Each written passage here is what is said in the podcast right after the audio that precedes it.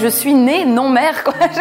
On parle souvent d'instinct maternel et moi je milite pour arrêter ce terme. Mais si je dois le prendre à rebours, moi j'ai un instinct non maternel. Alors et ça me va très bien. Tout d'abord, écoutez quelques messages personnels. Faut qu'on se parle. plein de trucs à vous raconter. We need to talk. Faut qu'on parle.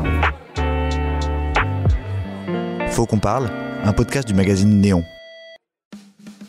Moi, je ressens pas de pression sociale à faire des enfants parce que j'ai euh, j'ai eu de la chance, je pense. J'ai un environnement familial et amical qui a été assez euh, bienveillant. On m'a jamais forcé à prendre tel chemin de vie.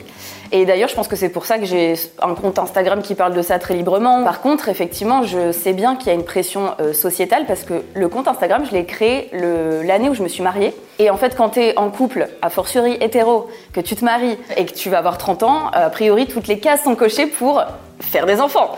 Et là, je me suis rendu compte que oui, il y a des petites phrases qui revenaient sur le fait d'être égoïste, sur le fait de ah mais c'est parce que tu es encore jeune ou c'est parce que t'as pas trouvé le bon. Ce qui est bizarre à dire quand tu viens de te marier avec quelqu'un, c'est quand même pas très sympa pour l'autre personne. Et c'est vrai que je me suis rendu compte euh, que pour plein de gens, en fait, il y avait euh, ce cheminement de vie et que si tu te mariais, ça servait un peu à rien de se marier s'il n'y avait pas le fait de fonder une famille. C'est comme si euh, le couple pouvait pas se suffire à lui-même sans euh, procréer et donc sans euh, perpétuer sa lignée, on va dire.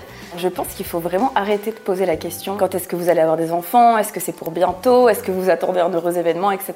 Ça peut être problématique sur plein de points. Si tu es complexé, qu'on te fait une remarque et que tu es pas à l'aise dans ton corps, ça peut amener peut-être jusqu'à des troubles alimentaires ou en tout cas juste une image peut-être un peu dénigrée ou négative de son propre corps.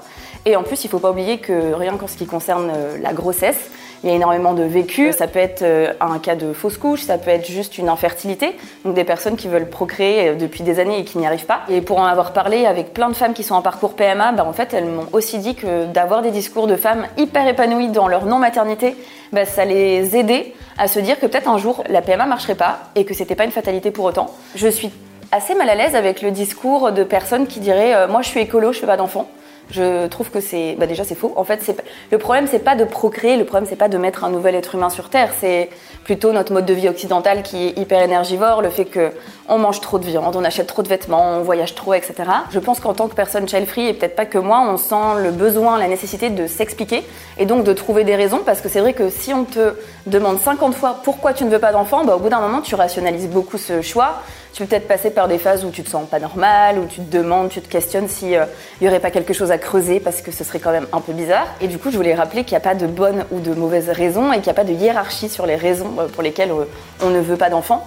En fait, on a une multitude de choix de vie, de chemins de vie potentiels qui s'offrent à nous.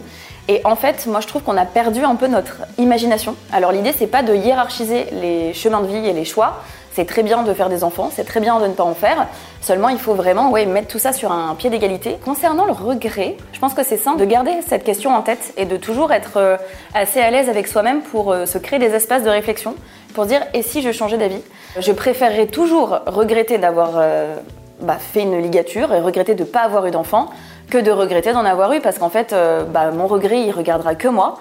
Alors qu'un regret euh, parental regarde aussi les enfants et il y a aussi quelque chose de l'ordre de la pression sociétale qui est très forte. Donc euh, je préfère que ça reste une question entre moi et moi. Le discours que je tiens en ligne, il suscite effectivement ouais, deux, deux grands types de réactions, on va dire. Majoritairement de la part de femmes, c'est quand même très positif.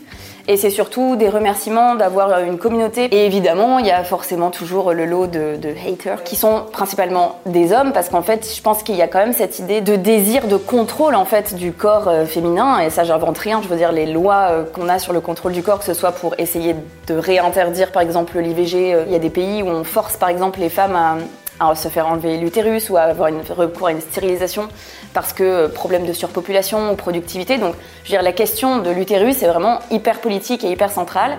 Et donc, forcément, il y a des gens qui euh, ne sont pas d'accord pour qu'on gère notre vie comme on en a envie, évidemment. Faut qu'on parle est un podcast de Néon. Si vous avez aimé cet épisode, n'hésitez pas à le commenter, à le partager ou à le liker sur votre plateforme préférée. Il fallait qu'on en parle, on en a parlé.